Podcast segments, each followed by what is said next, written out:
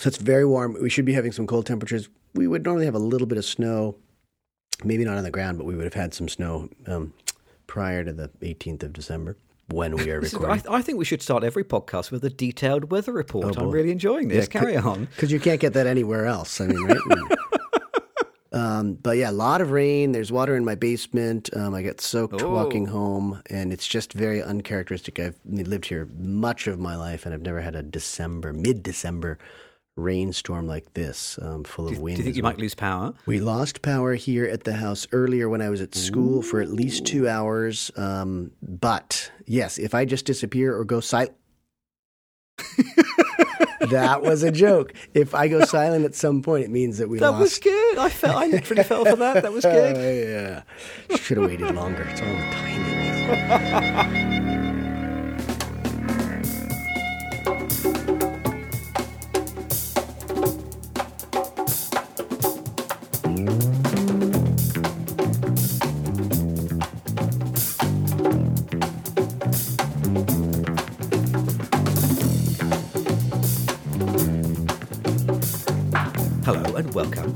to Reel Cinema Club. I'm James Ruzika. And I'm Andres Lorente. And every week on the Two Reel Cinema Club, we watch an old movie, we watch a new movie, we talk a lot about both of them, trying to draw some connections. And we're looking at the joys and pitfalls of privilege this episode as we watch the new Alexander Payne film, The Holdovers. We'll compare it to the 1980s British film Another Country. So, had you seen another country before? Nope, never even heard of it. Well, I've heard of other Oh. countries. I'm not that ignorant, but um, I've never heard of the film Another Country. And it, originally, I thought it was a bad title, and then I thought about it, and I think it's actually not a bad title. Um, it was a yeah, it was a kind of a, a very uh, zeitgeisty film in Britain in the eighties. And you know, when we come to it, I will read you the list of uh, all the British actors who got their stars Oh, okay. either in this film or in the stage play version of this film. Oh, okay. It was a launch pad for basically everybody uh, who was a kind of uh, young, handsome British actor in the early eighties.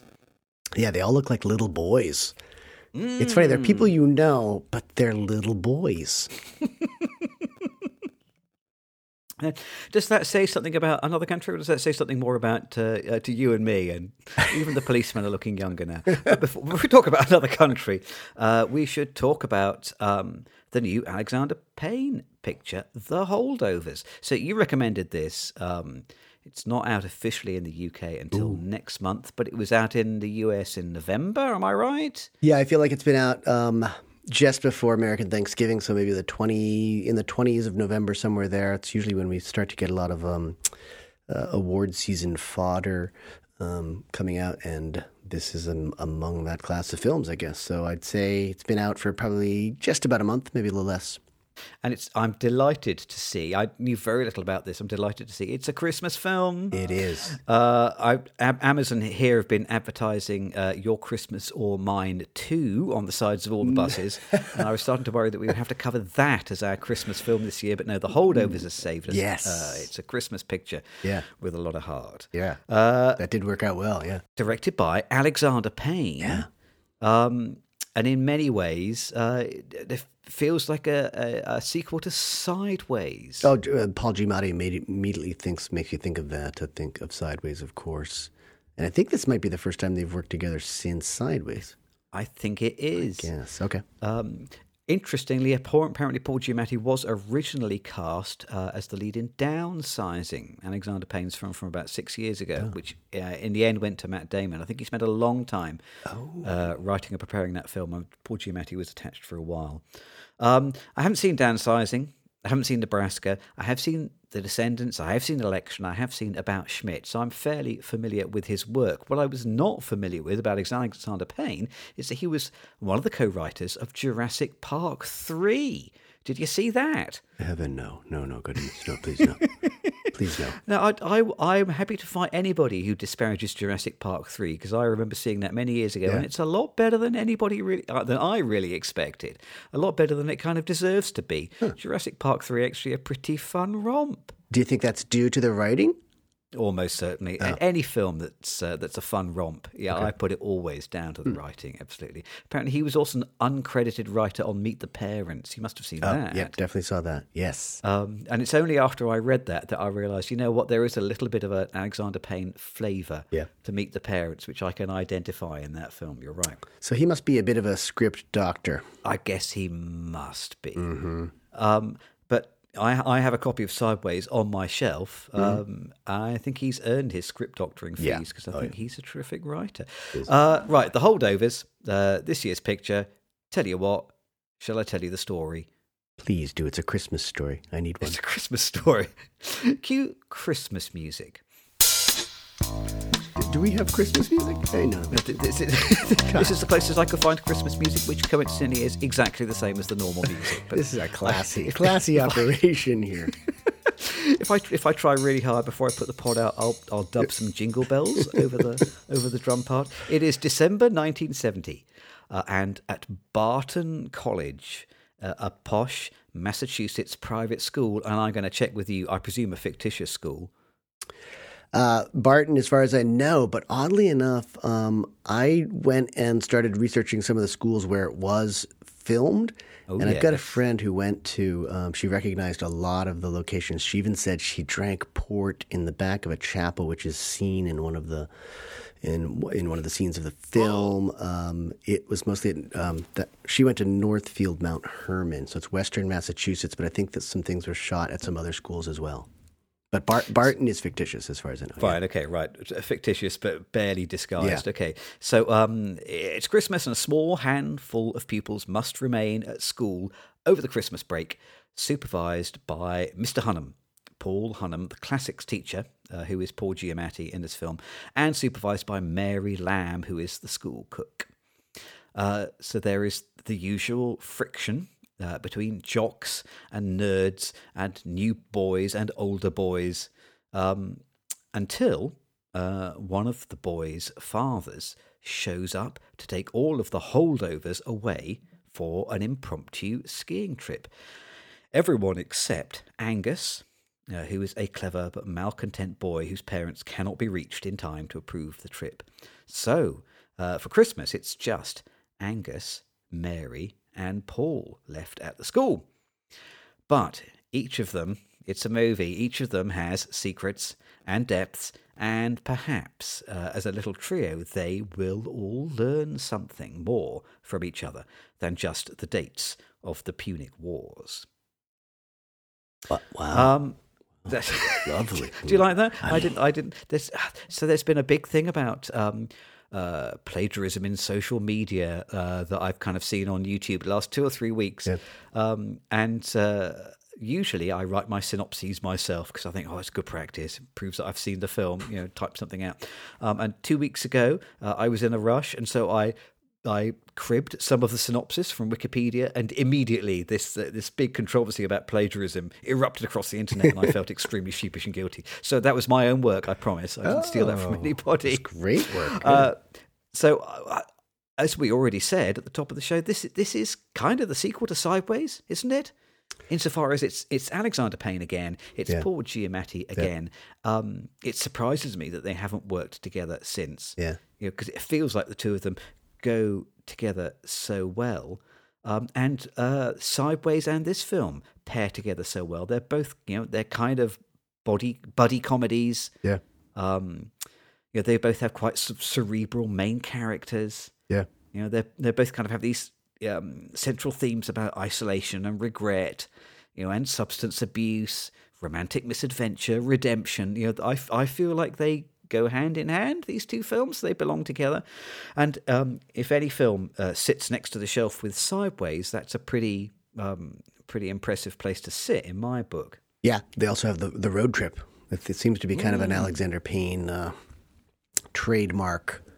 Yeah, when we were looking for another film to pair with it, I was suggesting Election, but more on the school um, angle. But I think you're right. I mean, I, I think probably that's the thing about his body of work is they're all going to go well together because I think he's really he's really looking at human frailty in some ways and you know how we get through hard times and and the frustration of life sometimes and how it you find joy in these bizarre moments, and I think Alexander Payne's really good at doing that.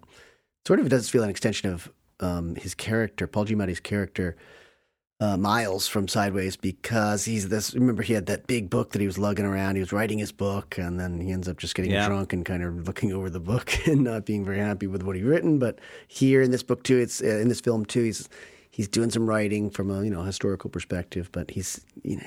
I, I, I- I think he's got great range, and I don't think he's playing the same character, but you definitely relate to him in one because it's Paul Giamatti, and in this film, his name is Paul.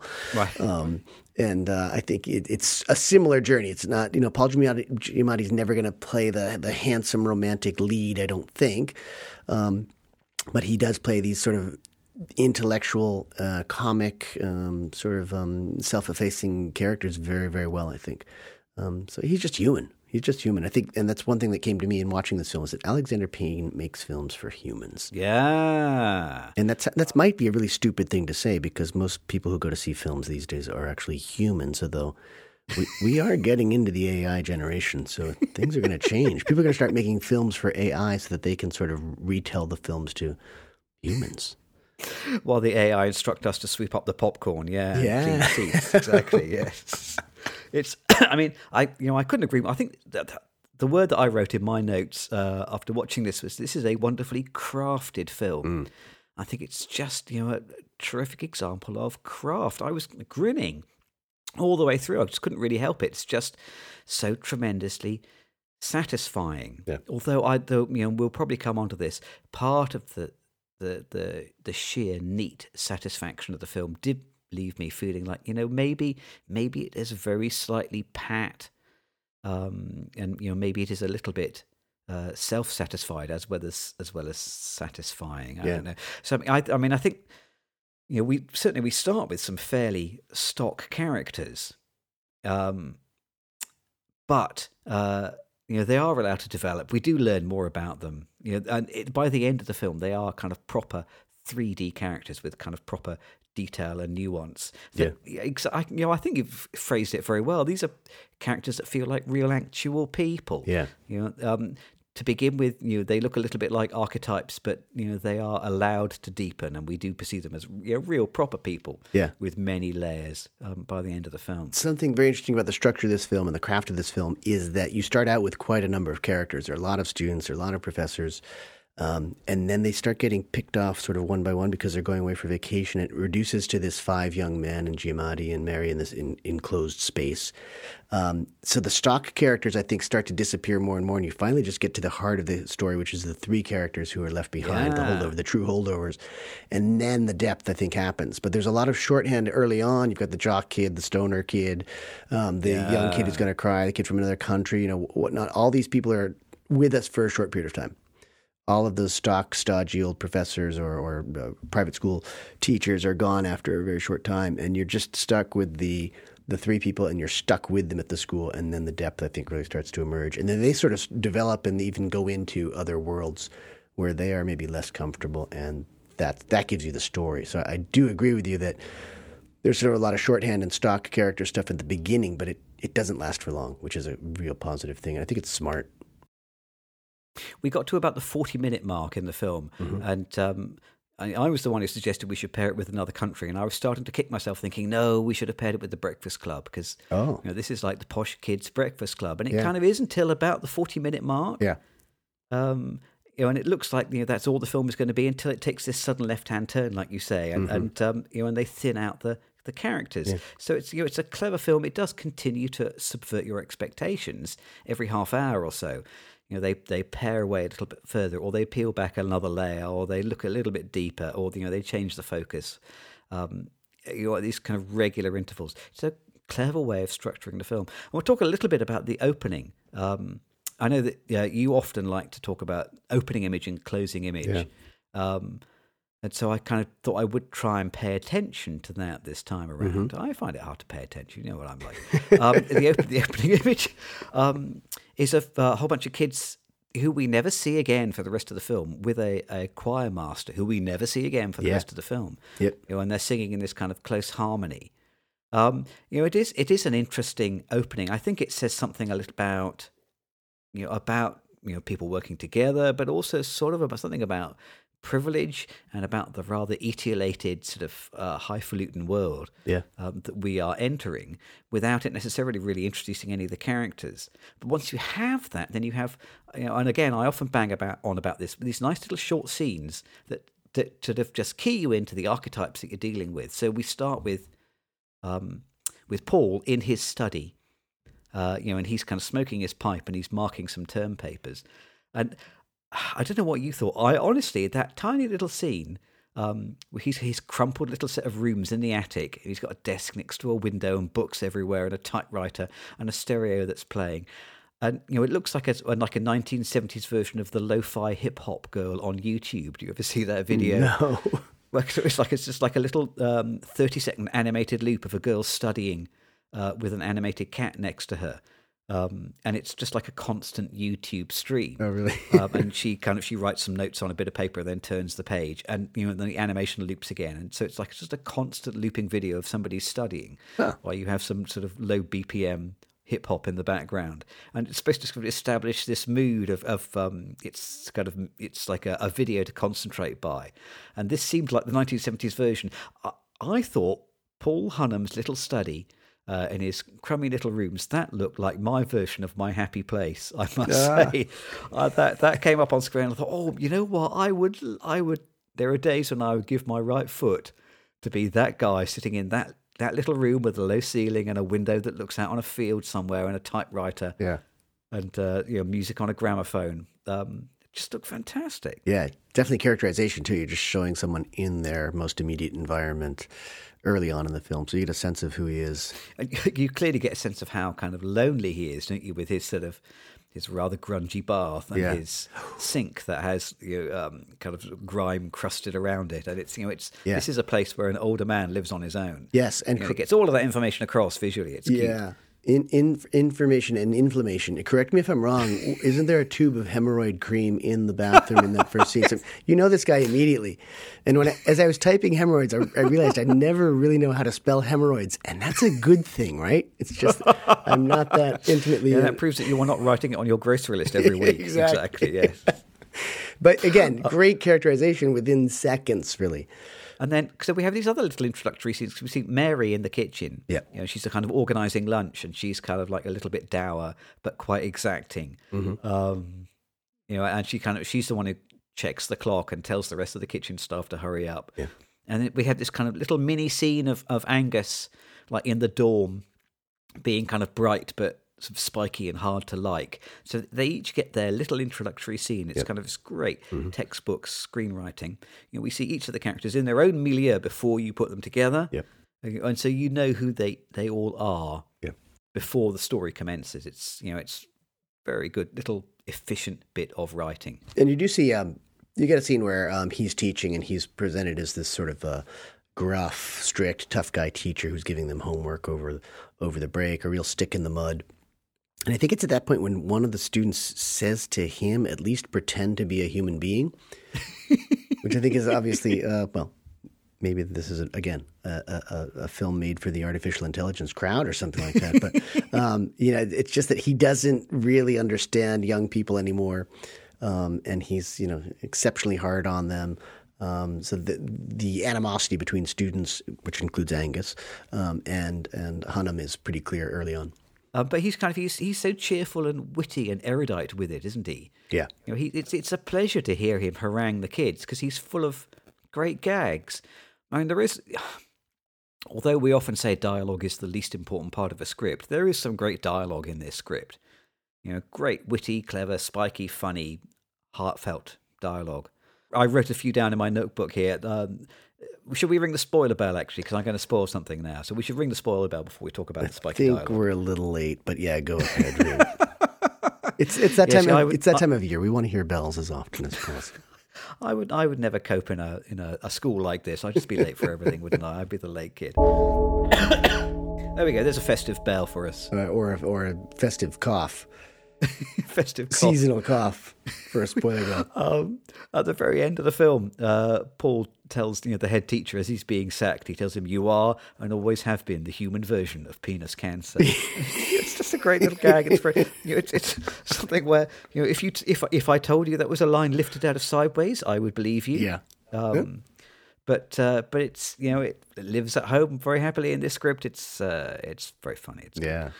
um, or there's the scene uh, where uh, Angus and Paul go to the museum and they look at some some pots with with kind of uh, naked people on them uh, in the kind of the Greek ex- exhibit or whatever. And Angus tells him, you know, when you describe it like that and add in some pornography, it sounds so much more interesting.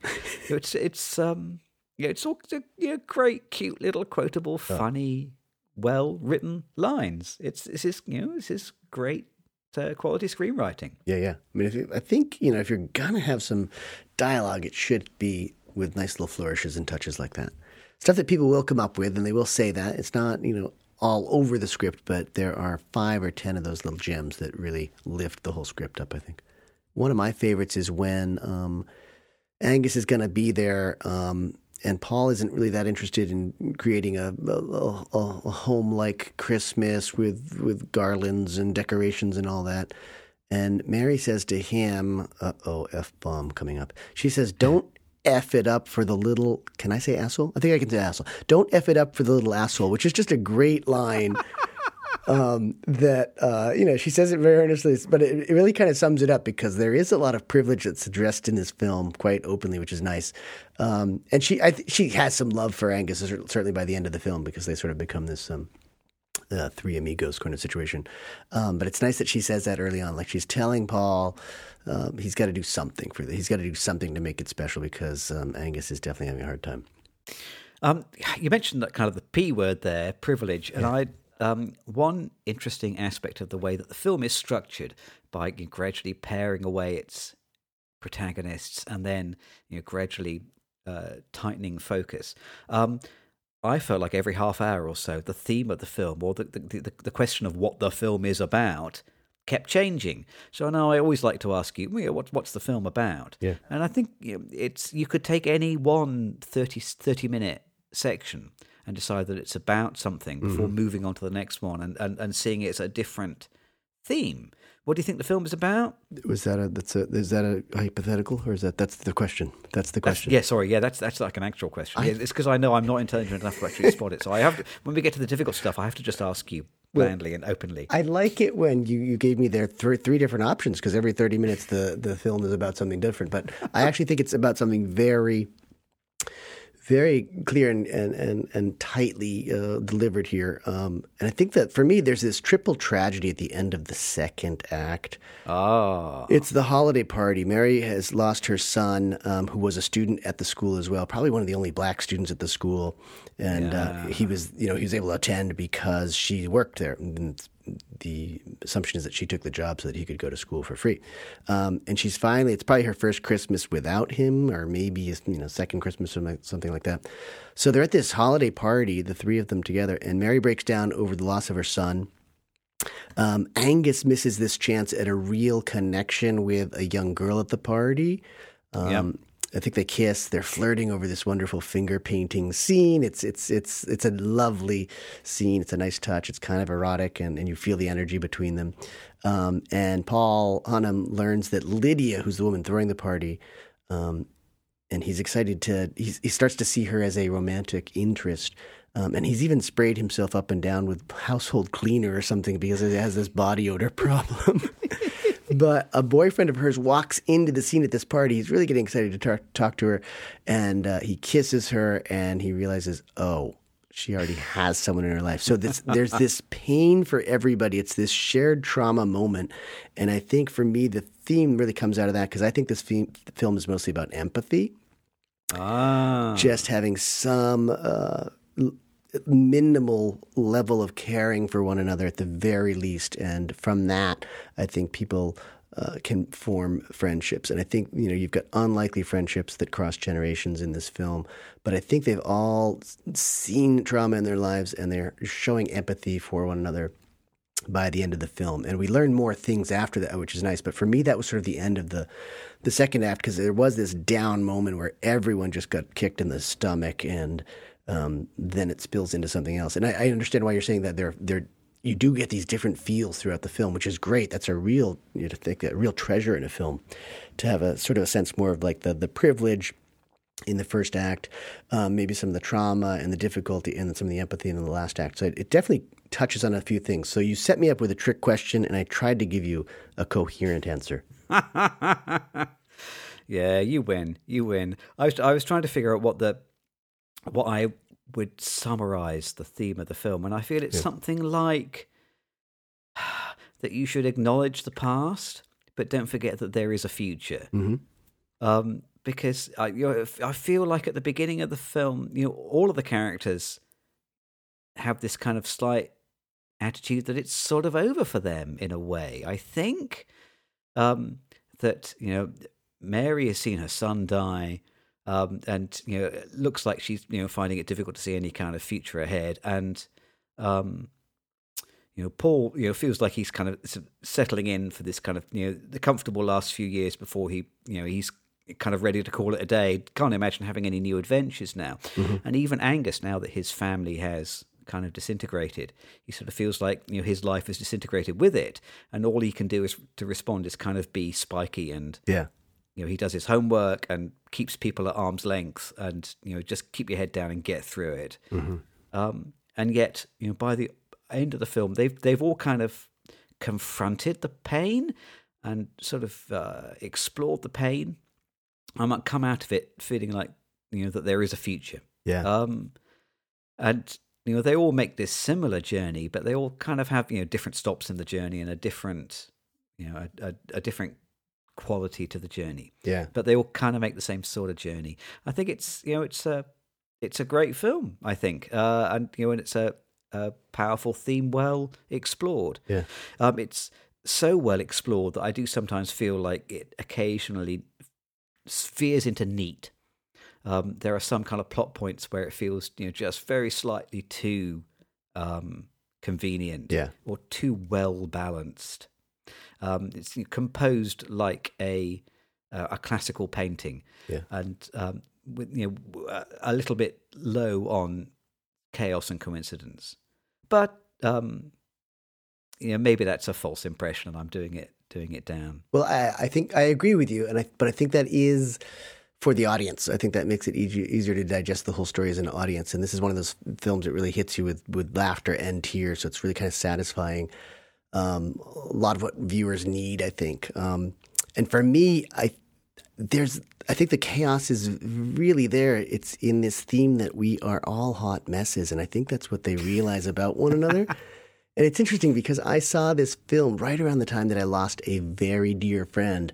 Um, and I just wish my friend had known that we're all hot messes. He wasn't the only hot mess. We were all hot messes, and right. we just have to we sort of accept each other as hot messes. And for me, there's this very poignant moment that I thought was a great bonding moment between Angus and Paul, and it's when Paul realizes that the two of them are on the same antidepressant. Mm, and I loved yeah. that moment. I thought that just showed how very clearly how all of a sudden Paul was going to understand that kid forever. And even if Angus didn't know that Paul was on the same antidepressant, at least Paul knew that. And I think that there was just a great bonding moment. And it just acknowledges that we all have lots of crap in our lives.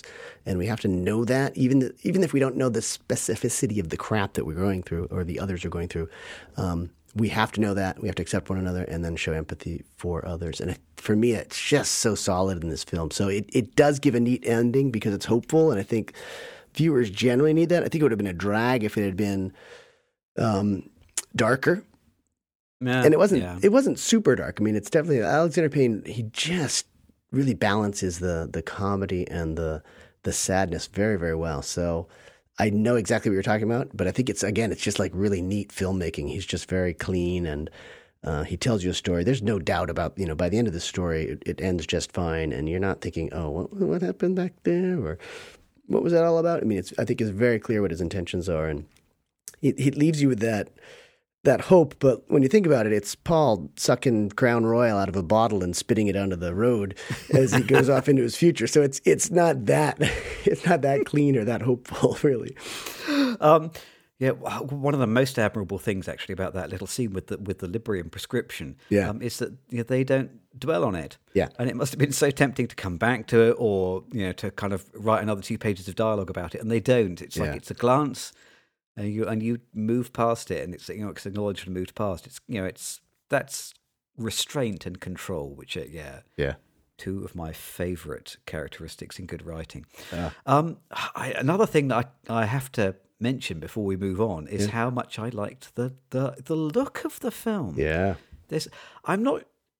I'm pretty sure there was some simulated dirt on the print on the version that I saw. Oh. Um, and just like kind of the colors, the the, the costumes, the set design, but even like the lenses. I think the way that Yeah. the stock was simulated. I'm sure they must have shot on digital, but but it certainly feels Felt like film, like yeah. it belongs in the 70s. It just feels so authentic. All the smoking, you know, in so many scenes you know, Yeah. while they're cooking, while they're marking papers, Yep. even while he's talking in the head's office, everybody is smoking a cigarette Yep. and even um, just some kind of great 70s songs. I looked up the soundtrack uh, on Apple Music, and clearly there's some licensing issue because you can't listen to it in the UK. Oh. Um, but it's, it's been a great few years for Cat Stevens. Great to hear Cat Stevens again. Yep. Um, the whole, you know, the whole thing uh, doesn't feel like it's full of the obvious choices. Um, for the costumes or the soundtrack, um, it's just just feels you know authentic and real. It feels to me like um, if somebody, uh, if you didn't know any of the actors, and somebody told you that they had unearthed a 1972 classic, um, and then showed it to you, you might possibly believe them because you know, I think they have a very authentic feel for time and place in this film. Yeah, it's well done. Uh, I definitely had that feel, and I, I'll harp on this again regularly on this podcast. But I love having no cell phones in a film. I love the low tech feel. Um, you know, I remember the '70s to a certain extent, um, even though I was very young, and it just felt like being home again in some ways. And um, I just think uh, the pacing is. It's not a you know, it's not like a super fast paced film or anything like that. But the pacing is comfortable, and again, it's human. There's something superhuman about it um, low tech. When you set a film in the 70s, you've ju- I think it just opens up all these possibilities of just calming down and settling down and really exploring people as opposed to exploring their possessions, I guess. So I love that. And I, I agree with you. Even the even the opening title sequence, it looks like it's got uh, these old uh, film company kind of uh, slides to open it up. It's just, it's, it's fantastic. Um, and one other, before we move on, one other Yeah. thing that um, is kind of worth singling out, I think. So, great casting, a lot of great performances. Paul Giamatti, you know, just effortlessly fantastic, Yeah. brilliant. Um, Da'Vine Joy Randolph. I sat through a lot of the film thinking, where where have I seen her before? Um, and I think it is uh, from that uh, Martin Short, Selena Gomez. Yep. Um, series oh only murders in the building Murders, it's in it yep. i think that is where i've seen her before but Yep. nowhere else um, she hasn't done an enormous amount of work, and she is just fantastic in this. Um, uh, the other person I kept scratching my head over for the whole of the film until I looked up uh, the Wikipedia page afterwards. Dominic Sessa, Yeah. the young actor, plays uh, Angus Tully. Uh, you know what he's done before? Uh, some high school theater or something. Yeah, that's right. Nothing is the answer. Nothing. He's done nothing. Absolutely incredible. Um, he somehow seems to have been gifted with, with the, uh, the the voice that sounds like an extremely experienced voiceover artist. Yeah. So all the way through, I was thinking, I know this guy's voice from something. What's what's he been the voice of? He's Yeah. done something that I've heard. No, he hasn't. Nothing, He's just nothing. got that fantastic, beautiful voice. He's Yeah. just so listenable. There may be a chance that Dominic Sessa is basically playing himself in this film, but you know what? If he is, I expect to see him play himself in a whole bunch of other films because I enjoyed spending time with him, and I'd happily spend time with him in a bunch of other feature films as well. Yeah. he was so watchable, great performance, fantastic. I, I couldn't agree more. Yeah, well cast. I mean, uh, you get a good script with good with uh, good actors, and you're probably going to make a good film, especially if you're Alexander Payne. I mean, it's, I, he makes it look so effortlessly perfect. So it's um, it's a real accomplishment for him, I think. But then uh, I know we were talking about privilege, and I'm sure we will probably um, talk about uh, privilege more when we come on to the B film Yeah. uh, this week. Yeah. But um, no matter how privileged you are, there is one group that you can never hide from. Oh, Cliché Squad. those guys are good. they will out you anywhere. I, I'm going to I'm going to preface my call to the cliche squad by saying I think there are plenty of cliches in this film, and I honestly didn't mind. Yeah, Um, of course not. there's, there's, so like you know the, the clever but aloof teacher who learns from his pupil, the Yeah. rebel kid who hides his heartbreak and confusion. yeah, Um, Christmas is a time of loneliness and isolation. I made this kind of list that just goes Yeah. on and on. But you know they're all there. Um, but the, but it's the craft I think with which they are used. This film is so well crafted that you know I'm happy to accept them.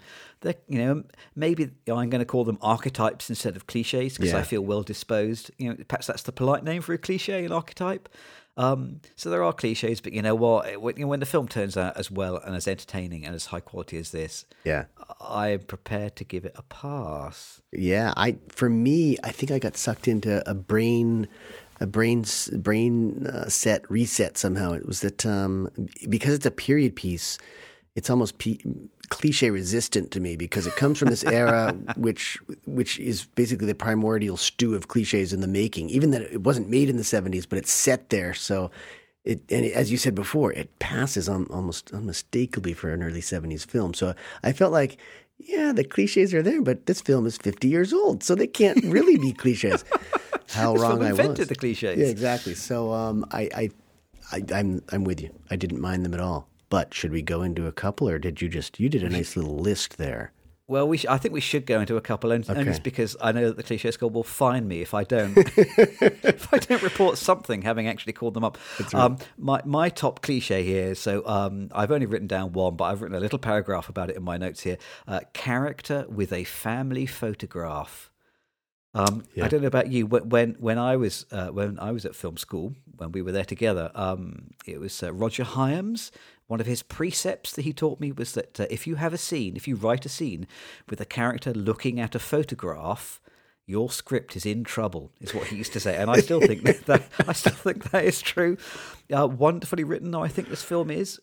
Angus is largely introduced when we see him looking at a photograph of his family. Um, you know, in that moment, even at the time, I was very slightly oof. Yeah. Um, you know, I know we talk about visual storytelling on the pod, but this is not not what we mean. Yeah. Um, people looking at photographs, you know, uh, does not count. So um, I will I will give it a black mark for that, um, even though it does. Uh, feed into an amusing scene where somebody writes something rude on the photograph and then throws it back at Yes. Yeah, okay, so it's kind of a setup for a gag, but nonetheless. Have you got anything on your list that you want to confess? I've got a couple. Um, I think the the jacketed with elbow patched um, private school teachers being all serious and older is a bit of a cliche. um, a lot of those jobs in the Northeast here don't pay well, so they actually tend to be young teachers who are early in their careers and are basically going to parties with students as opposed to being that strict. But it's uh, it's an image we have, and it, again, it's that shorthand. You you know where you are in this film within the first few minutes because you see. Paul Giamatti as that kind of teacher. Um, Can I, can I quickly quickly ask a point of order here? yeah, of course. Yeah. Um, the students at these schools are under 18?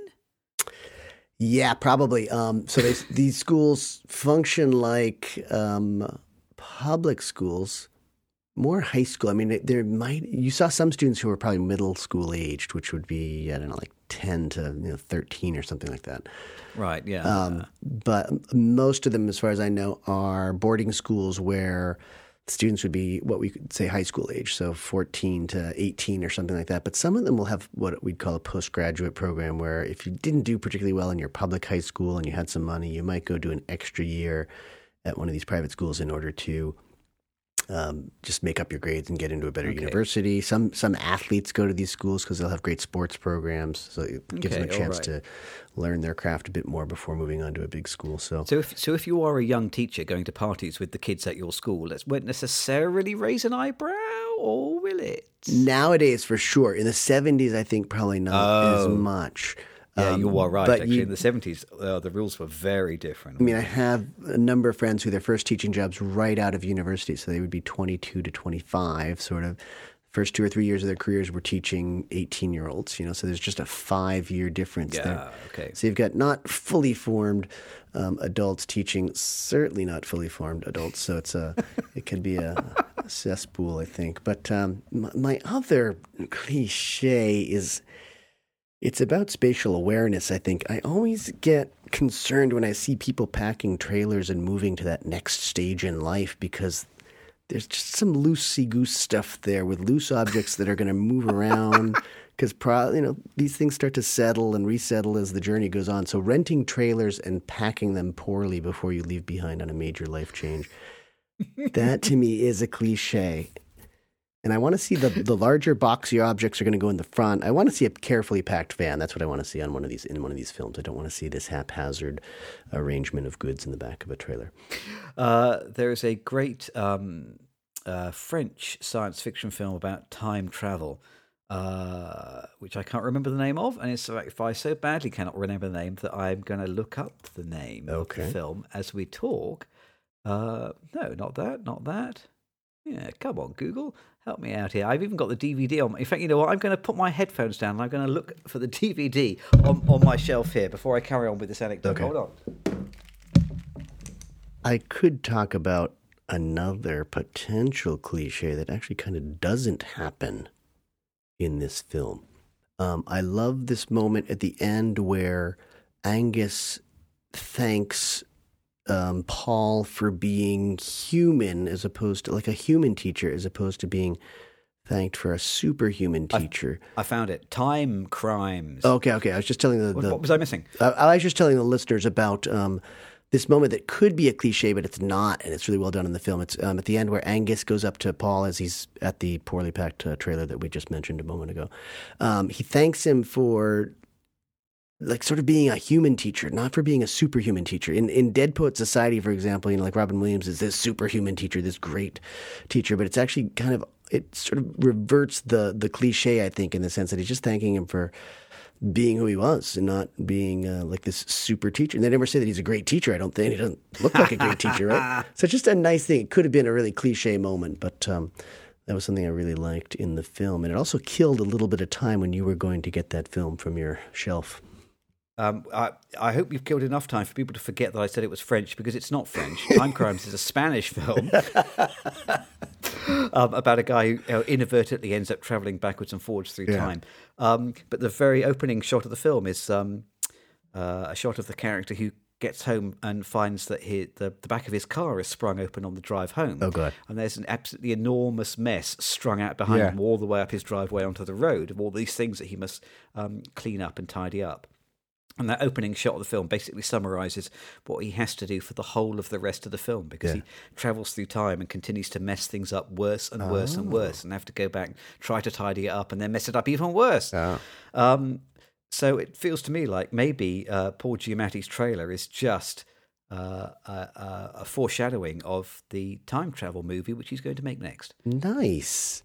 Thank you for that. So now I'm going to watch that film just to see a trailer, well packed or not. Shall we have a break? Um, and uh, and then we will come back and we will talk about uh, another film about another school for the wealthy, another country. Ooh,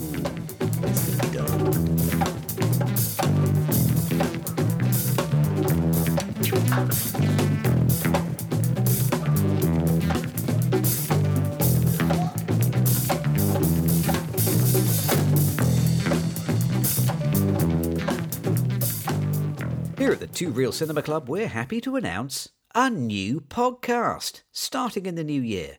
It's going to be called What Stupid Thing Has Elon Musk Done This Week? In it, we'll be looking every week at what new idiotic thing Elon Musk has done each week. Maybe he'll launch a new truck made out of paper.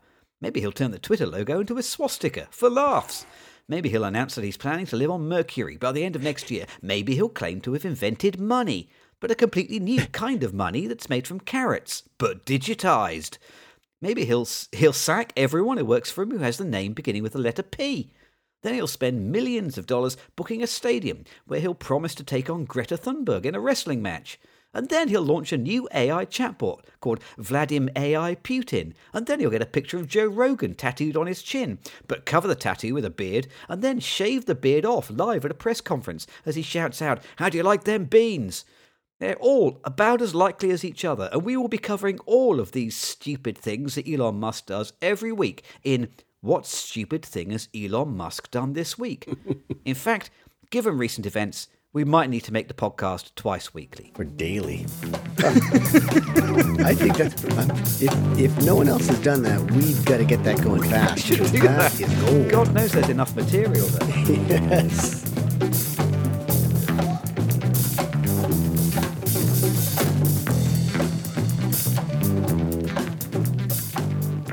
We are back to talk about another country. Mm. And that's that's the name of the film. We're not just going to talk about geography here or some other political situation in the world. Although we, we might do that, but we're going to talk about another country, which is, I think, a film from 1983 or 1984 Yeah. um, directed by Marek Kanievska and uh, written by Julian Mitchell based on his play. Um, the previous credit that I saw um, in for Julian Mitchell was Vincent and Theo, which is a film that I want to see, but I've actually never seen it. I remember wanting to see it, wanting to see it, and not seeing it back in the mid '90s, maybe. and that feeling has stayed with you. Yeah, for years and years, because I know it has Tim Roth, I believe, who plays Vincent Van Gogh. Yeah, I think it does. It's, it's a Robert Altman picture, isn't it? Um, and I, I think, now I could be wrong, but I think uh, there are two versions of it. There is a, a feature film version, and then the same uh, material was then converted into like a, uh, a television series or like a Oh. limited series. Oh, nice. So I think there are two different versions that you can see. Um, he also wrote Wilde, uh, the Oscar Wilde film Yeah. with Stephen Fry. I don't know if you've seen that. Yeah, I've heard. I've not seen it, but that was the other film credit that um, I did recognize. Um, And then a, bu- a bunch of, of uh, episodes of Inspector Morse. Which is, so is that something that's made it over to the US? Inspector Morse, do you know what that is? I do. I've seen a little bit of it, but I'm trying to think if it may have been when I was in England when I saw it. But I think Ah, it had yeah, played yeah, on. I think it went on um, syndicated or cable TV, TV here in the states at one point. Fine. For about 15 or 20 years, it was utterly unavoidable in Yeah. the UK, I think. Yeah. Sure.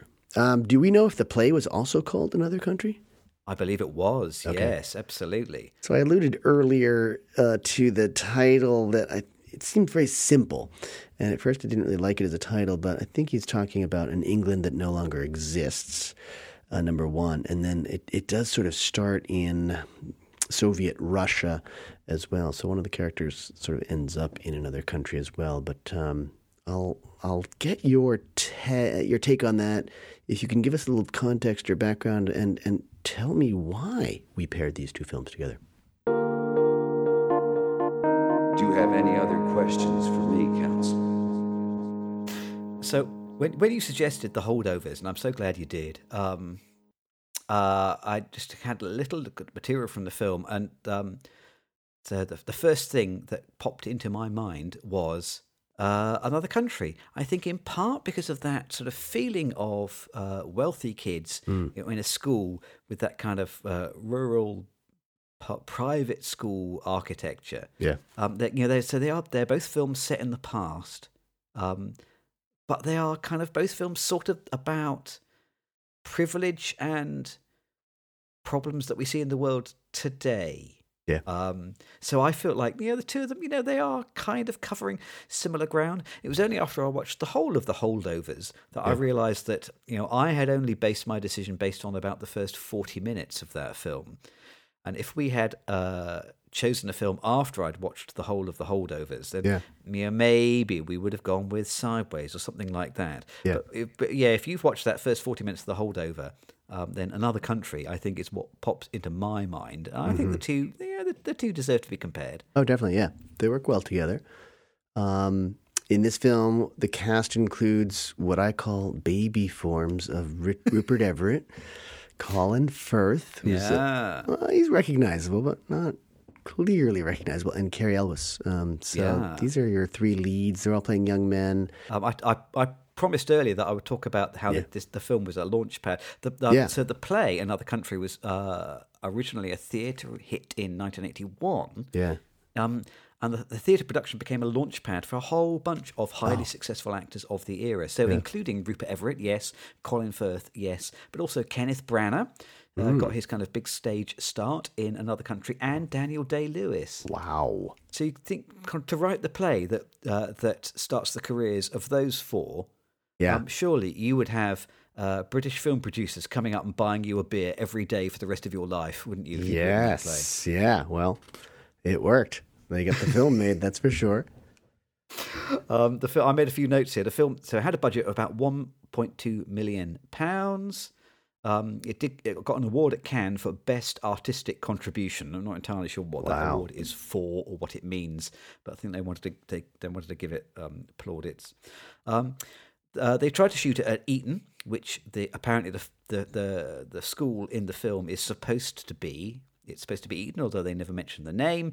Uh, Eton didn't want to be associated with it. Who's surprised there? So it was largely shot not at a school, but at Oxford University Ah, um, and at the homes of a number of aristocratic families in the UK. Um, so not only so for a film about privilege, not only are some of these scenes shot in um, uh, universities associated with privilege, Yeah. but uh, homes, Yeah. personal people's actual homes associated with privilege. Yeah. Oof. it uh, yeah, it definitely drips with uh, privilege. My African using, students use that as a verb very often. Dripper, dripper, tu es très drippé. You're dripping. You're, it's, usually it's about clothing and the look. So it's very. Uh, I think a lot of that privilege is really held um, mostly on this just this visual plane of just what you see. You can see. Yeah. They don't have to go into it and talk about how big parties they have or big great vacations they have with their families. It, you just see it. It's this very very visual um, privilege that you see, and that's you know it's done quickly and, and efficiently. Um, shall I tell you a bit more of the story, or is Oh there? yeah. tell me the story.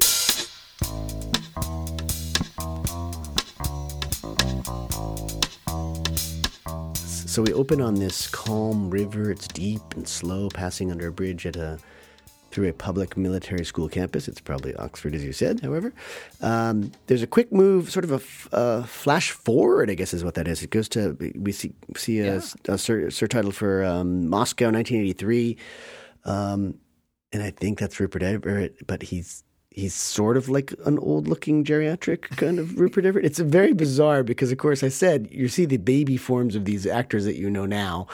Um, here, he must have been what twenty years old, and he's playing Yeah, a something like that. eighty-year-old or ninety-year-old. Um, it's not so believable. It's kind of, it's funny. It's funny.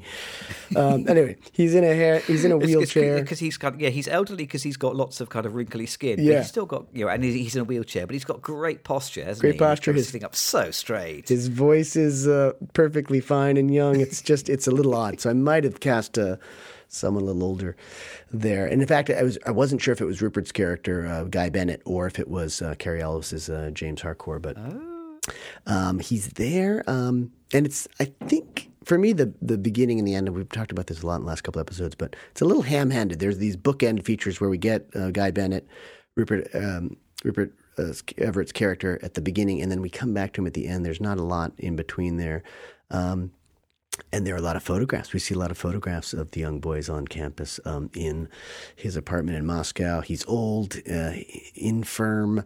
Um, he has like a man helper, perhaps slash lover, caring for him. Uh, the man never has a line of dialogue, and we don't really know their relationship. But it's sort of by the end, I think uh, they are partners.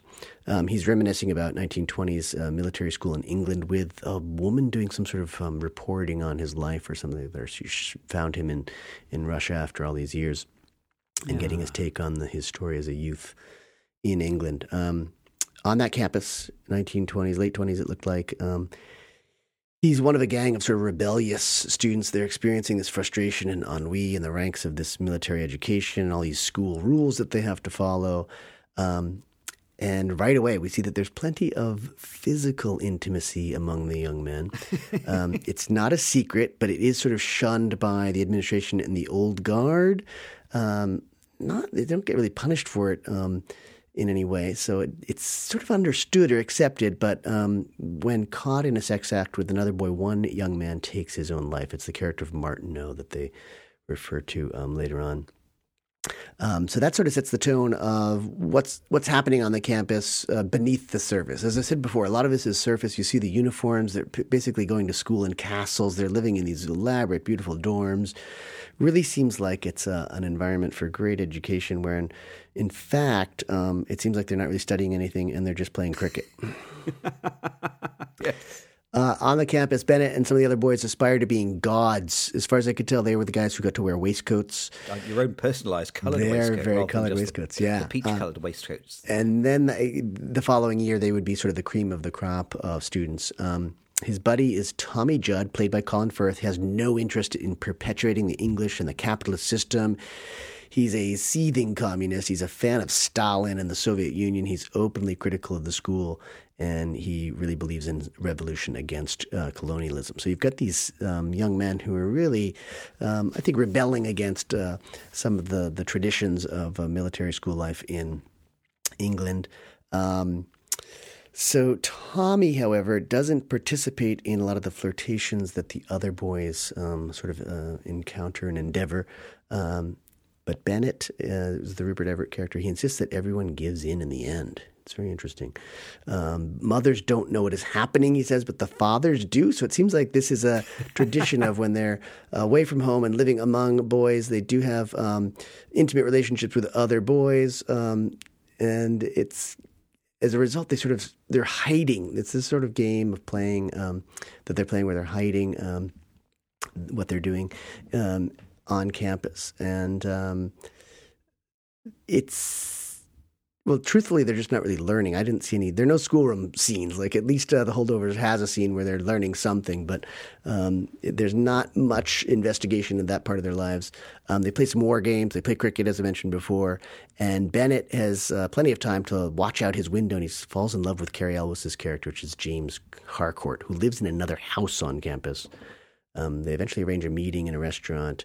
Um, shortly after Bennett attends the wedding of his mother to her new stepfather, who's another military man. And um, they start a relationship, um, and it has to be a clandestine relationship. Um, and we learn right about that same time, I think he confesses his, maybe to Tommy, that um, Bennett's father died during sex which mm. gave me these whispers of Beau is Afraid. Do you remember Beau is Afraid? Oh, uh, yes. Film? so, so do you think maybe he has a, a penis monster in the, in the attic? That's right. How did I forget the penis monster? Oh, it's good. oh, boy. I'm sure we'll hear about that in our uh, end of year awards show.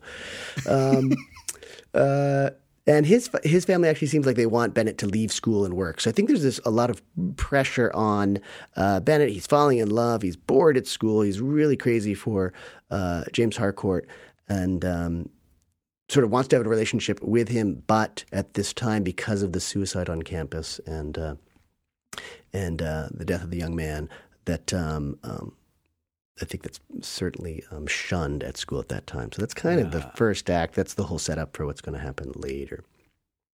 What's what I find you know, fascinating. So the, the film is, you know, largely sort of about homophobia. There's lots of homophobia in the film, yeah. and yet the the thing which um, most offends, you know, the people who discover that you know some boys are screwing around with other boys uh, isn't so much that it's two boys together it's that you know he's screwing around with a boy from another house. Yeah. That's the thing that really outrages them isn't it? Which i think is you know which is the point i think. It's you know it's to show that um, the kind of divisions that you sow in society it's important to choose you know what side you're on and which house you're in at school is probably more important than whether you bat for this side or that side. Yeah. it's all about keeping it in there in the house. Stay, keep it in the house. Yeah, it's, it was very odd. I mean, a lot of this. I I loved this idea that the fathers knew what was going on and the mothers didn't, or the and the parents were just sort of pretending to know, and the, and the, the students had to put up an appearance where this wasn't happening, whereas everyone knows it was happening.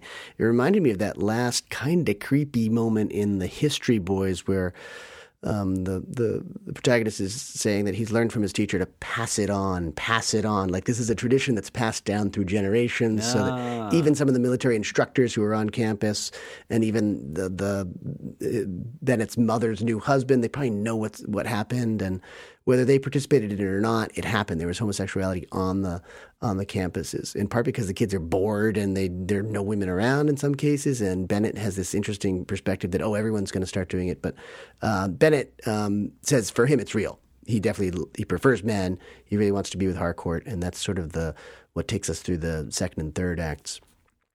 I was going to ask you, how old are the boys in this one? I mean, you asked me that in the last one. I think they were maybe late teens or 20 or I think so. I think they are 17 and 18. Okay. Yes, absolutely. I think that's what age they are. Okay. We will probably talk about uh, my perception of the school in this film yeah. um, a bit later on. That the, the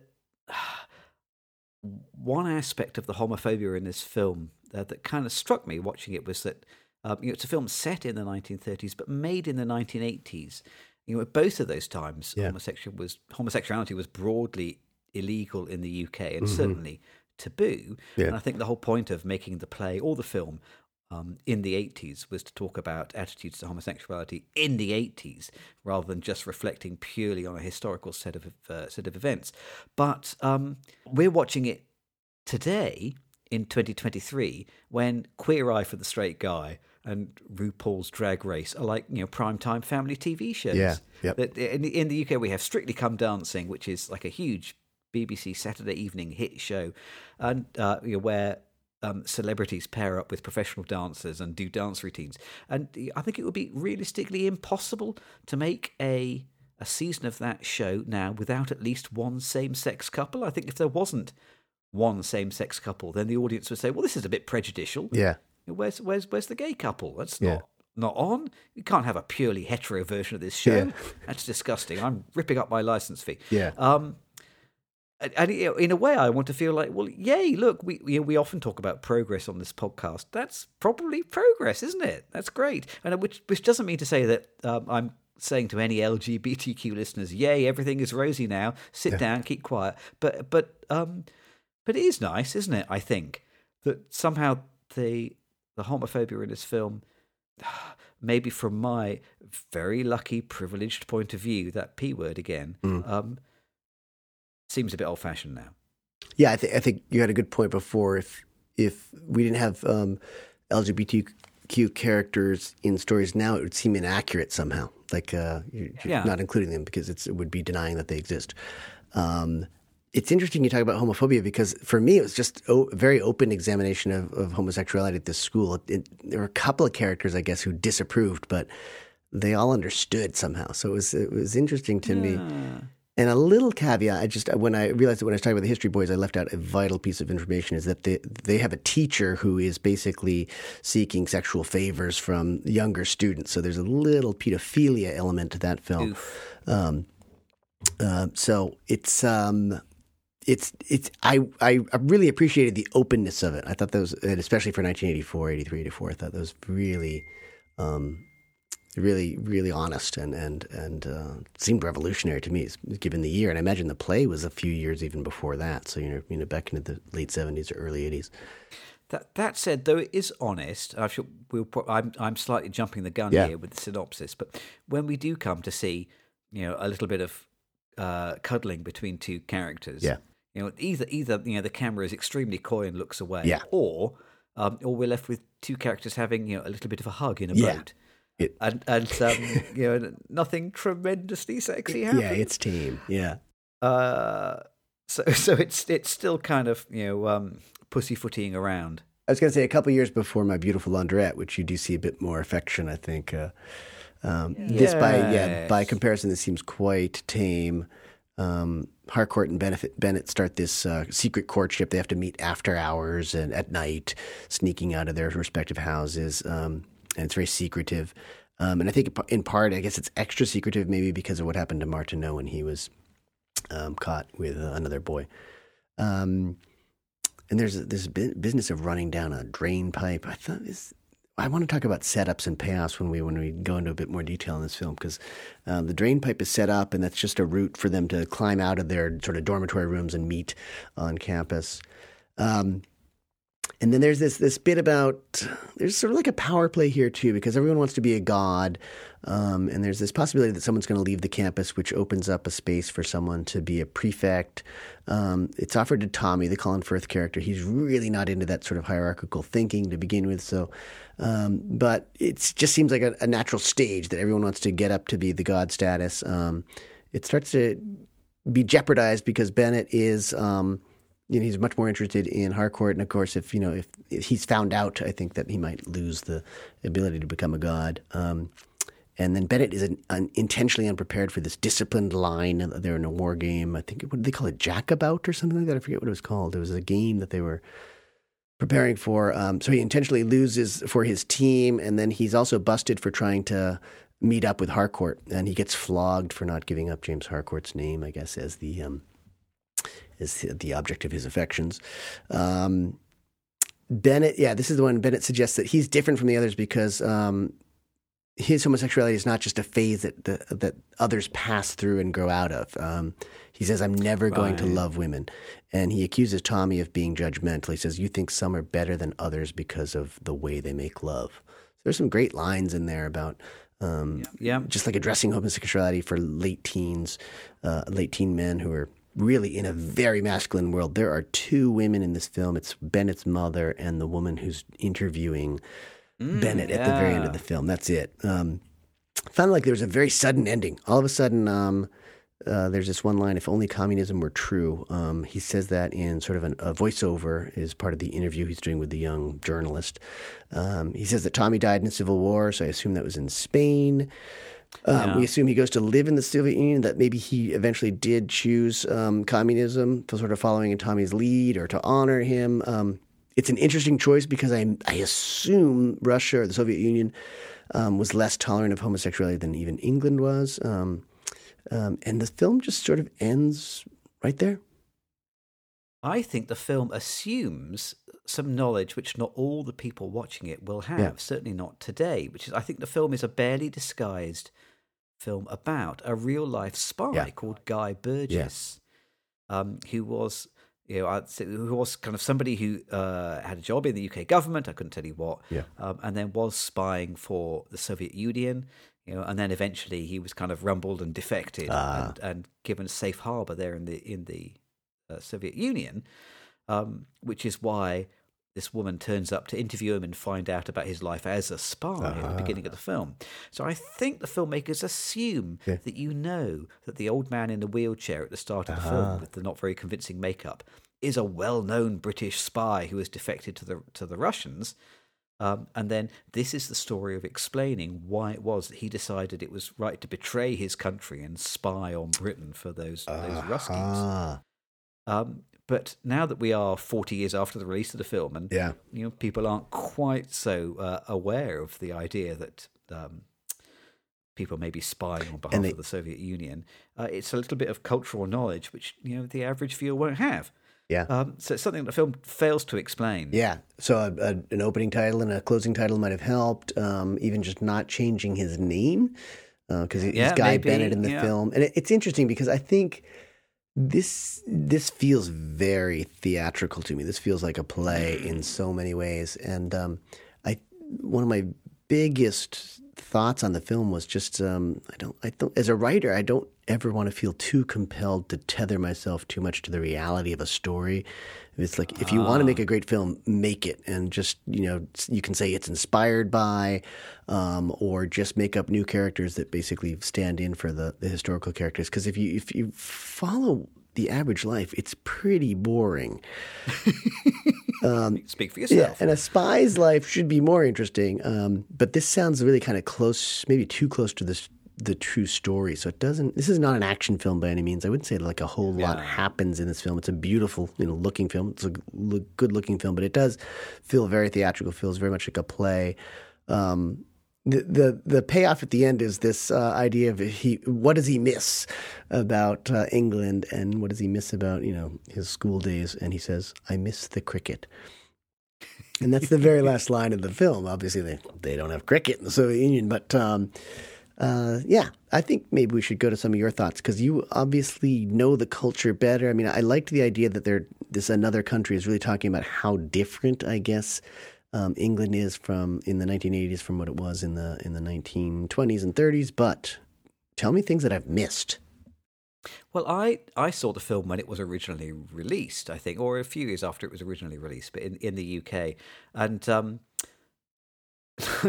um, I remember, you know, at the time, um, it being a very popular film with the ladies because there were so many looking. sort of beautiful, but Yeah. yeah. slightly fey, but you know, generally very attractive young men in the film. The, you know, the camera loves the the men in Yeah. this film. Um, you know, they are absolutely beautiful. Uh, and as you say, there aren't really many female characters, but lots of beautiful young men to watch, and they all look Yeah. absolutely uh, ravishing. Um, I feel like I clearly remember when I originally saw the film, there is a line in it Um, and I don't remember hearing that line this time round. And maybe you can tell me either, oh, the line was in it, the line was not in it, or that line is from a Yeah. different film and you're remembering wrong. But um, the line I remember is um, that uh, Rupert Everett says, The past is another country, they do things differently there. Ooh, maybe.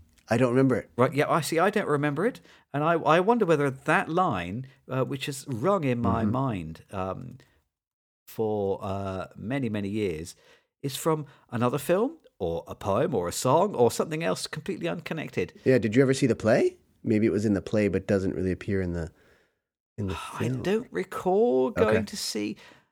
So I hear here we go. So it is a quote from L.P. Hartley, according to Google. Mm-hmm. The past is a foreign country; they do things differently there. Okay. Huh. Well, okay, I don't know why that has wound up in my brain. It's just me conflating two different things. oh, good. That's Also. I was I was waiting during this film for the bit where uh, the monkeys all get excited at that large monolith and then go to the moon, and that didn't happen either. um, that definitely happens. That's a great moment. I remember that one. Not in this film. Didn't happen in this film. But um, I, I do want to go back to what you were talking about for, for setups and payoffs. Yeah. Because I tell you what I wrote in my notes. The shape of this story is a bit blobby, is what I wrote. Mm. Yeah. Because it kind of establishes the stakes fairly early on. You learn that Guy, who Mm. is going to be our central character, he lusts after James. Good name, great hair. Mm-hmm. Yeah. Um, he wants to become a god, uh, one of the top prefects at the school. And th- but then two boys are caught having a little romantic tryst. Yeah. I, I wrote down in my notes um, they're having a bit of "How's your father," which is what people would have called it in the 1980s. um, and and you and, and because of that, then there's a kind of a crackdown, and that means that um, Guy doesn't get his wish to become one of the elite. Yeah. But um, the film kind of sets up this notion, you know, a character who wants or needs something, you know, and then you make it difficult for them to get it. But then it doesn't quite connect the events. I think. No. So I feel like you know a lot of the events of the film kind of bumble along. You know, he has this kind of love affair, but it's very chaste. They just have a bit of a cuddle in a boat. You know, and there's a bit of a talk about marks, and there's some climbing up a drain pipe, and you know, there's some passing backwards and forwards of notes. And then at the very end of the the film, you know, it sort of slightly comes to a head, and Guy gets spanked. And you know, none of that really seems to matter to him particularly. The thing that really stings is that he gets denied his promotion. Yeah. Um, and and somehow it doesn't quite manage to tie all these different stakes together. I feel like there should be a lot of tension in this notion that you know there's a limited number of boys who can be prefects, and if they, we don't have enough prefects, then you won't be able to get to be a god. And so uh, Colin Firth's character has to compromise his ideals and agree to become a prefect, even Yeah. though that's the last thing he wants because you know he wants to help out his friend and he has this big choice to make. Shall I go with you know my Marxist ideals or shall I help out my friend and get him the thing that he wants? Um, but somehow you never really feel the tension in any of these decisions, and it feels a little bit easy come, easy go, and a little bit arbitrary. And so the end of the film doesn't quite have the impact that it might um, the story is feels like it's there, but just needs someone to to to put a string round it and pull a bit tighter and just concertina it all together and let it become a little bit more integrated. It's an enjoyable film to watch. It's short. It's only ninety minutes. There's Yeah. lots of beautiful things to look at. Mhm. Um, but doesn't quite come away with the tension that I think um, could have been there. Not if, at all. If, it had just been a bit tense, if it Yeah. been a little bit tighter. Yeah, I agree. It's a bit of a snoozer for a 90 minute film. Um, and when I'm talking about payoffs, setups and payoffs, it's like no, no one ever falls from that drain pipe. Um, There's never a superior watching the grounds at night. Kids can just go out and you might as well just go out with the front door. Why are you going down the drain pipe? Um, and the drain pipe's in perfectly good shape. You know, I want to see some vines. I want to see it like leaning and bending a little bit and eventually cracking and falling with the young man on it. Um, Yeah. the, the biggest of all, there's really no resolution for Bennett and Harcourt being together at all. I mean, the last 10 minutes, Yeah. it, they just, that story disappears. And that's sort of the main story of the whole film. Um, To- Tommy's never set up to be a spy or, um, you know, we don't really know. It, it, we're just told that he goes to, I assume Spain. I think it was, I thought it said the Spanish Civil War, but a civil war in Yeah. the 1930s and dies there fighting for, for the cause. Um, and even the the opening scene and closing scene, they don't really add much. And I even wonder was was that part of the play? I doubt it. Um, it just seems like one of these film things that you you glue onto a play in order to make it a film. You oh, here's the the bookend scenes. Um, so as a result, as a result, I just wasn't really that invested in the in the characters because I wasn't worried about them at any time. They were, you know, Yeah. privileged boys at a, at a, on a college campus or a school campus and not getting into trouble. They got to get into trouble. Um, and yeah, they- they're never. There's never any pressure on uh, James and, and and Guy when they're sort of breaking the rules and meeting together at night. Um, nothing.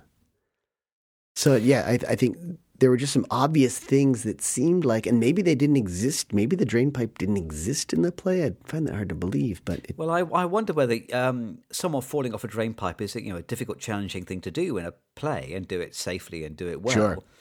And so you think, well, um, you're you're just not going to write a play where that is your you know your big pivotal plot point. It's a bit dangerous and a bit Yeah. you know a bit scary.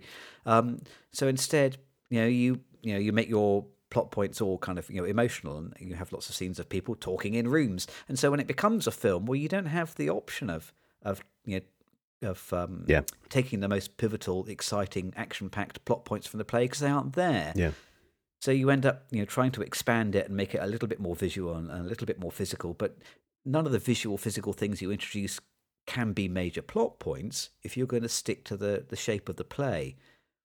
Instead, yeah, you just end up with uh, set dressing in between people talking in rooms, which is the meat of the story. yeah. I I personally did enjoy um, the film Okay. but yeah, largely from a visual point of view, Yeah. and from I, I I got a lot of the pleasure of um, of having so many oh it's that guy moments. Yeah. Um, and, you know, and maybe that is where a lot of the pleasure exists still for this film. We saw Rupert Everett the other week in Napoleon, and he's still a good-looking bloke. Yeah. Um, but yeah, a very beautiful young man in this film. Oh, God. Um, you know, and, and there's no shame in enjoying a film because there's somebody beautiful in it. Yeah, yeah. right. So many beautiful uh, settings. I mean, it's a beautiful film just on the, the landscapes and the buildings and the architecture and the boys.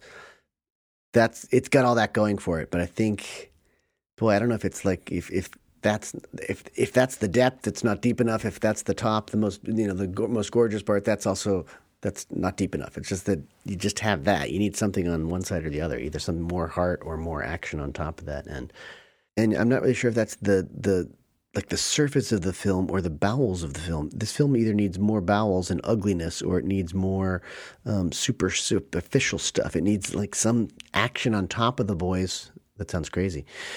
Needs something that, for them to do other than other boys and other than meeting up at night and not really doing anything. I wonder whether this, this notion that nothing very bad ever happens to any of the boys in the film is kind of like a meta story, isn't it? Yeah. Because that's going to be the story for the rest of their lives as well, isn't it? Yes. Apart, sadly, from Tommy, who gets killed in the Spanish Civil War, Yeah. everybody else can look forward to a very comfortable life with a nice house in the country and a job with the government and, Yeah. you know, probably a cabinet position. Yeah. Um, I mean, you know, at the end of the film, um, Guy is complaining bitterly, isn't he, that he's not going to become ambassador to I can't remember what countries he Oh, says, right, but it's something yeah. like he's not going to become ambassador to Monaco. He's going to have to become ambassador to Madagascar or something Yeah. like that, someplace that he doesn't want to go, which Yeah. is not glamorous. Whereas you know most people um, don't really have the option of being ambassador to any country, whether it's a nice one or a difficult one. Yeah. I think there's a critical mistake, honestly. I think it's that um, if they're sneaking around and occasionally worrying about getting caught, or that uh, for a good part of the film, then that's a different story than someone getting caught in the first five minutes Yeah. and that person hanging themselves a few minutes later. If that is the end of Act Two, oh, excuse me, I just hit my microphone. If that happens at, later in the film, if Martineau actually um, kills himself at the at the end of Act Two, and we've had all this tension, then you've got something that we're worrying about the whole time. Who's going to get busted? What's going to happen when they get busted? Uh, but by having all that happen in the first ten minutes, there's nowhere to go. It seems like you've you've wasted your one death kind of early on, and and it's nothing's going to die at the end of Act Two, and so there's just there's it's amazing. There's really no tension. I watched this this film passed over me. I watched it, of course. I wasn't super engaged, but um, I just wanted more. I felt like there should be a lot more that happens. Yep, yep. No, I, I, I, I think I agree. I, I'm going to move the conversation on to um, our next segment Mm. because I think that may explain a little bit about what I saw in the film. Okay. I, I'm going to ask you to ask me Who am I? Who am I? James, who are you? That is a good question because I um because I basically I I went to the schools in both of these films. Oh my.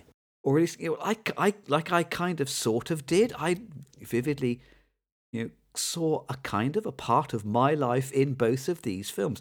When I went to see the film originally, and I think I, I looking back now, I think I must have been at university. Yeah. Um, but uh, I saw it with um, some friends who had been to the same school that I did because I remember they commented afterwards. Uh, basically, that was our school, wasn't it? Yeah. Um, I remember my kind of much cleverer than me friend Jamal. I used to go and see films with, and he would see, you know, extremely uh, deep, clever interpretations in them, whereas I would just see oh, bit of car chasing and a joke. Um, uh, and he kind of observed you know, that, that um, the school in another country and the school that he and I had both gone to was basically the same, or at least the school that we went to would love to present itself as the school in another country. If, if our school published a, a glossy brochure, it would use photographs that were carefully posed to look like they were shots out of another country. But we had, you know, my school didn't have boarders. Um, and, you know, we didn't sleep in dorms under woolen blankets, but um, I went to school where you know, we had houses and we had prefects and we had house prefects who were kind of like under prefects who would hope the whole year of them being house prefects that the following year they would be promoted from house prefect to proper prefect. We didn't have waistcoats, but we had ties. So we went to school in suits and we had ties. And uh, in the junior school, the tie had a colour which explained what house you were in. And then once you are a house prefect, you would get a different tie. And uh, if you did well in your exams, you get a founder's tie, which would be a different tie that you could wear. And then if you had a pre- became a prefect, you had yet another tie, which showed that you were one of the elite. And you only you'd wear this special tie with with um, you know, with pride and elan. Um, there was a combined cadet force at my school, which means that uh, every Friday, a huge number of the boys would dress up in army uniforms. Uh, they would spend you know many many hours polishing their boots and then practicing marching, and then you know because you'd practiced your marching so well and you'd polished your boots so well, maybe one afternoon a term, you get to go to the school firing range and fire a rifle. Um, it- all of these things really happened in my childhood. My my school had a war memorial outside it, um, much like the kind of the statue in the quadrangle uh, in Yeah. the, the, the, the, the, school in the film. Uh, our war memorial was a statue of you know, a young man uh, in, I think, the First World War, uh, who was uh, jumping over the top to head into battle and gesturing to his his uh, comrades behind him to follow him to take on the enemy. I mean, looking looking back now and thinking of our contemporary attitudes to the First World War, that's a pretty grotesque statue Yeah. to show to teenage boys as soon as they arrive at your new school. But um, this this was the school that I went to, and um, I think although the school that I went to was not nearly as uh, um, full of the the great and the good and the highly influential. Uh, you know, one of the old boys at my school did become Chancellor of the Exchequer in the UK. Uh, and uh, one of the old boys at my school was D.H. Lawrence, although the thing that the school doesn't tell you is that they threw him out after a year for writing his name in graffiti on one of the fireplaces. But um, So you you are these guys. I vividly see myself uh, on screen, although sadly I do not look like uh, Rupert Everett or Colin Firth. I I, don't look like one of the spotty boys in the background who didn't get much screen time. But um, yeah, I, I very self-consciously identify with the kids in this film because I went to that school. I, I think you're a bit more handsome than most of those guys, especially as an older man. As an older man, you're right. Yes, but I don't have a I don't have a Russian manservant to wheel me around in a wheelchair. That's what I'm missing out on. yes. Now, was that your take that he was a lover or a partner? Oh, absolutely. Yeah. Okay. Yeah. Again, exactly. pretty He, was, subtle. well, he, he, seemed to be a combination of manservant and Yeah, lover, wasn't he? I suppose. exactly. Um, what, what's the what's the term from uh, Spartacus? Body servant. Okay. was was uh, what that man was, I suppose. Now that I've told you the story of my life, Yeah. um, was there anybody in t- the two films that we watched today that you thought you resembled? Yes. Yeah. Oh, Well, when you see a doctor, you are a doctor. I've learned that on the program. When I see a teacher, I don't have much imagination. You're right. Yes. Well, no, I have no more than you do. When I see a teacher, I am a teacher. Um, uh, yeah, Paul Hunham with the with uh, Paul Giamatti with his body odor, his failing eyes, the strict, unchanging, old school demeanor, uh, the miserly and unoriginal approach to Christmas gift giving. Doesn't he give uh, Marcus Marcus Aurelius a memoir book to everyone at that Christmas dinner? It's lovely. Um, plus, that thing about listening, um, he's listening to the Beethoven Emperor Concerto at one point in the film. Ah. I'd been listening to that a lot lately in honor of uh, Napoleon, Joaquin Phoenix, and Ridley Scott. So uh, I really identified with uh, with Giamatti. Um, but mostly on that, I think mostly on that level of uh, just the teacher level. You see, I, I can I can see you in him, but not because of the body odor. Oh. Um, but be- because he's just so blooming. He is tremendously clever, isn't he? He's a clever guy. For all that he may have personal faults and he has um, issues and problems to surmount, you know, he's a tremendously well-educated man, extremely clever, extremely witty, very quick off the mark. You know, he's never blustering around for a witty comment. He's always got one right there at the tip of his tongue. And he's, yeah, you know what? Um, for all the way that the kids complain that he smells and he doesn't understand them, I think Paul Giamatti in that film looks like great company. Yeah. I think if I had to spend the Christmas with him, we would have a blast. Yeah, I think it would be a blast. I love, yeah, I love his character. I love the the actor. I think he does a great job, and I think he, you know, as we start to synthesize a little bit, I think uh, Payne's films are really about these um, very believable, very fallible characters, um, living very real lives, but introducing a lot of humor and whimsy to them. Um, and I think uh, for me, just not just being from a different culture and a different era, it was so much harder to identify myself with um, any of the another country characters. Um, Yeah. And I love me. Payne has this wonderful thing of putting those those whimsical scenes in into a, a film that where people are just kind of doing stupid things, which is what people do. Um, the firecracker in the New Year's Eve kitchen scene um, is wonderful. The the arm dislocation. We should probably talk about that because you're a doctor and all that. Um, is it creme brulee or some sort of cake baked at baked Alaska? They're, they they end up burning a box full of dessert on a car. He's got these scenes in there that are just so dis, disarming and oh. Uh, That's a pun because he gets the arm lo- dislocated. Uh, disarming and just so real. These characters who are just so real, and I think he really brings those kinds of stories to um, the screen very successfully. Um, so let's let's talk about the arm dislocation quickly as you start to synthesize as well. Was that accurate? what what did they do with the guy's arm? As an actor, it looked like it was dislocated. I, oh, I I don't know how they did that because it was either great makeup and CGI Mm-hmm. or they literally dislocated his arm. It's one of those two because it was tremendously convincing. Um, the excuse me, I think it was probably the view that we got of his shoulder from the rear would have been a, a, a convincing looking prosthetic. Okay. Um, it, it's uh, no matter how good Dominic it is, it seems like a a, a, a big ask to expect Yeah. him to dislocate his arm in his first film. That's the one time you I can get be- him to do that. I think. If it was Daniel Day Lewis, then I would have believed it. 'cause, yeah. that guy probably would dislocate his arm for a film role. But, um, but I, I have done that relocation of an arm a few times myself and done exactly that. um, most commonly, you do it in in a it's an elderly, frail lady or gentleman Yeah. who doesn't have a great deal of muscle mass and doesn't have a great deal of muscle tone, and you Yeah. give them just a little bit of sedation, Yeah. you know, a gentle pull, and it pops back in. But sometimes you get like a big burly rugby lad who's had his arm dislocated, and then you know it genuinely is one foot in the armpit. Um, it's you know it's it's um, it's very hard work, and you get your mates in to help you. Um, so I've done it, uh, and it was it, yeah generally, yeah, especially if you're a young man, it's about as painful as it looked in the real film. Obviously not painful to me though, so that's all right. Yeah. Let's do our synthesis. Let's try. We'll, Yeah. We will bring the two films together because I do think they have got quite a bit in common, and I think that's sort of where you know the heart of the pod lies. Let's let's let's, let's, uh, bring them together. The heart of the pod. What am I talking about? Isn't that, uh, I've, I've just made that up. It's nonsense. Maybe a pod. The the pod of the pod. The pod of the pod. Like peas in a pod. The pod at the core of the pod. God, yeah. I, I, so I wrote down in my notes. I wrote these films are about, and I wrote dot dot dot dot.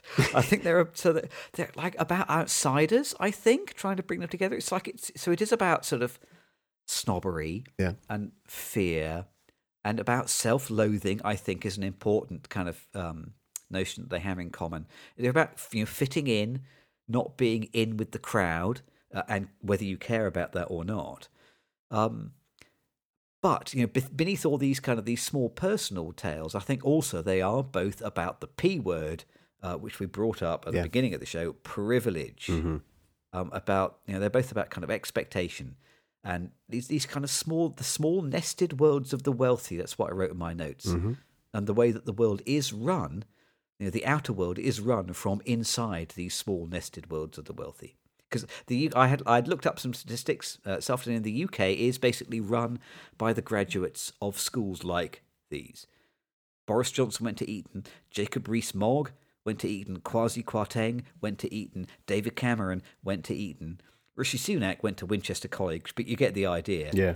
Um, you know, these films they, they're set in the past. They're set 90 years ago and 50 years ago, but they are, I think, both still about. They have something to say about the world that we see today.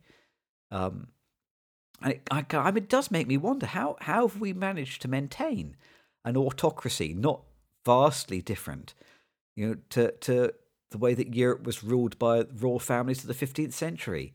You know, wealthy individuals who had concentrated an enormous amount of money and were more or less buying generational power and influence uh, through the spoils of their battles uh, from the previous centuries. We've still got the same thing. We're still we're still we're still continuing um, and you know these boys who are complaining about not getting into Cornell because of their Latin results, yeah. or the boys who are looking forward to a, a, a crummy ambassadorship instead of a good one, you know, are still the same boys largely running uh, the Western nations today. Yeah, that's nice. Um, I think you're spot on. I I always think of the best films as being when you've got protagonists who are ordinary people confronting extraordinary problems.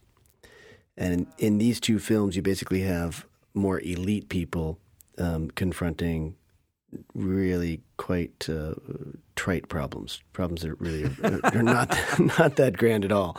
They're they're lower than ordinary, which is funny because extraordinary means better than ordinary somehow. but we don't have the same word for less than ordinary. Um, banal problem. So it's it. I think you know both films to a certain extent, from from like a dramatic standpoint, they they lack uh, the real problems that that the average viewer kind of confronts, as opposed to someone who's better off or more privileged.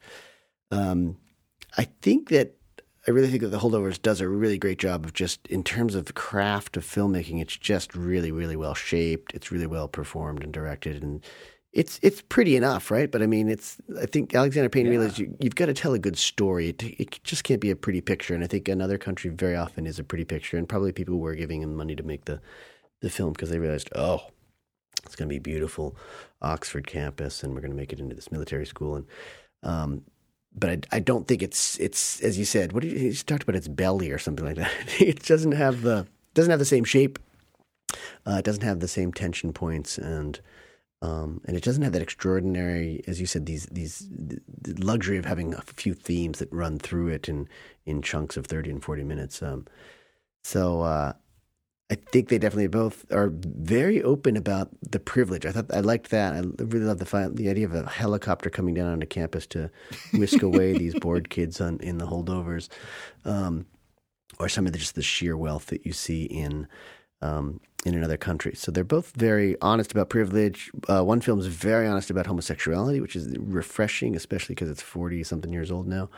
Um, but I think, yeah, they're definitely about people with problems. It's just, I think, the to a certain extent, the, the success of the films depends on the degree of the elite and the degree of the problem. Mm. And I think that it's, it's it's hard to relate to rich military school kids. I think who have what could probably be labeled as lesser problems than maybe a less rich private school kid who's been kicked out of three schools, um, having some like problems with his father, problems with mother, problem with his shoulders. We see so. Um, uh, I think uh, it's the degree of problems and the degree of protagonist. I think somehow dif- differentiates the two films. It's, yeah, yeah, good point. I made a little list actually of the, yeah. the problems that the holdovers kind of tries to address. And it was, as I was writing them down, I was kind of realizing more and more that for a film set in 1970, um, the problems that the characters address feel very, very contemporary. So the, the problems are anxiety, uh, the loneliness epidemic. I've written Yeah. institutional racism.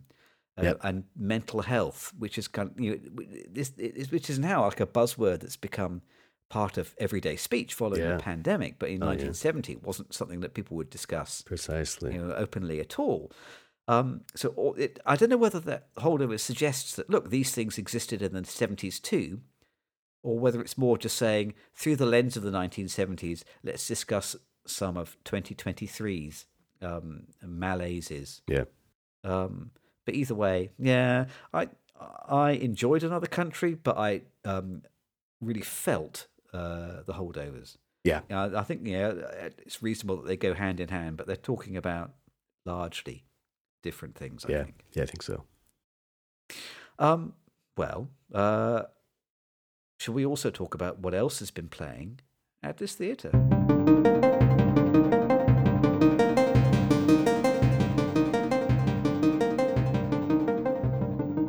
I went to the theater one time to see the holdovers. my my theater is pretty small right now. It is a 13 inch uh, laptop computer, I'd say, Oh, where I recently saw um, Leave the World Behind.